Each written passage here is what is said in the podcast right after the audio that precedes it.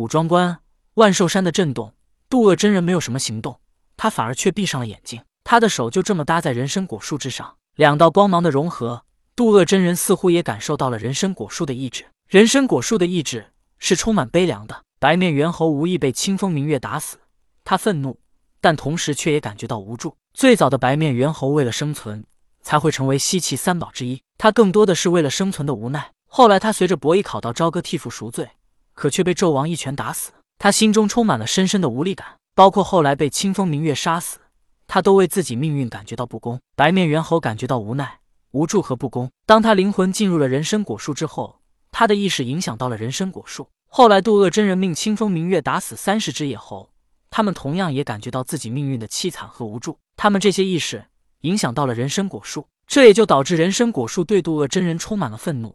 同时，他也感觉到自己的命运凄惨。他的诞生似乎不是为了自己，而是为了让他人获得长生。说白了，就是给别人吃的。他就是食物。他不想自己辛苦结出的果实却被别人轻易的摘去，这也就导致想要摘下人参果会有许多的禁忌。渡厄真人感受到了人参果树以及那些死亡的野猴们对自己命运的无助感觉。他似乎也回想起了自己的曾经。多少年前，渡厄真人还是一个无名修士，为了活下来。他便与人为善，从不得罪人。当熬死了比如水神共工等这些大能之后，渡恶真人的名声才逐渐响亮了起来。渡恶真人无门无派，他便没有圣人来做背景。为了生存，他结好元始天尊的阐教，与十二金仙的灵宝大法师交好。为了不得罪截教，他也同时教好骷髅山白骨洞的石机。更是为了结好老子，他收李靖为徒。渡恶真人行走三界，秉承的便是与人为善。可是他这样的性格和行事风格。像极了后世的一句话：“人善被人欺。”郑伦、李靖这两个弟子完全不把他放在眼里，随随便便就拜别人为师。渡恶真人不想借给西岐定风珠，因为他有预感，定风珠极有可能回不来了。但为了不得罪灵宝大法师，他还是因为灵宝大法师写的一封信，借给了西岐破风吼阵。可是，在这之后，他找灵宝索要定风珠，却被几次羞辱。这就是他一直秉持与人为善的下场，被旁人无视、羞辱。童天望着陷入了沉思当中的渡恶真人，他知道成与不成要靠渡恶自己，旁人是无法帮到他的。渡恶真人感受着人参果树和野猴们对自己命运的不甘，以及他想到了童天所言，他要成为地仙之祖，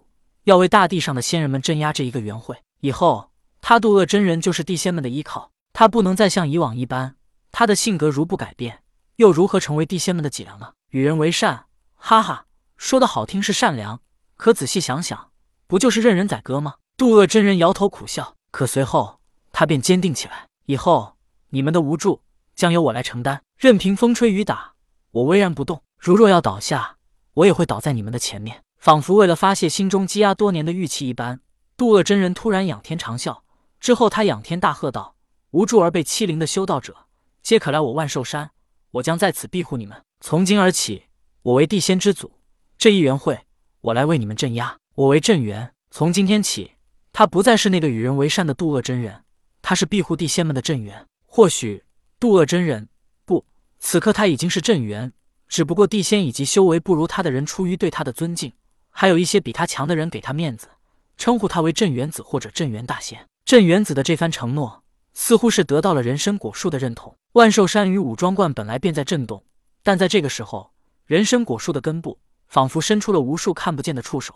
伸向了大地四方，人参果树根部伸出的触手蔓延的很远很远。人参果树与镇元子，他们身上散发的光芒更加的融合在一起。人参果树上的各色光芒与镇元子身上的光芒融合一起，成为了一道白光，直冲天际。而当人参果树根部蔓延出来的触手到达大地四方之后，它与镇元子融合到一起的光芒，逐渐凝聚成了一个“地”字。这个“地”字从遥远的天际而来，掉入了万寿山武装关之内。天庭瑶池，瑶池金母自从化名王母来到天庭之后，玉帝给她建造的修道之所，依然称为瑶池，而且一样是仿造西昆仑的瑶池而建造的。当万寿山武装观内发出了直通天际的两道光芒之时，王母与玉帝都已经看到了。玉帝在凌霄殿不为所动，因为当初渡厄真人不应该是当时的镇元子，带着两个人参果来到了天庭。玉帝当时承诺镇元子可以承宗做祖。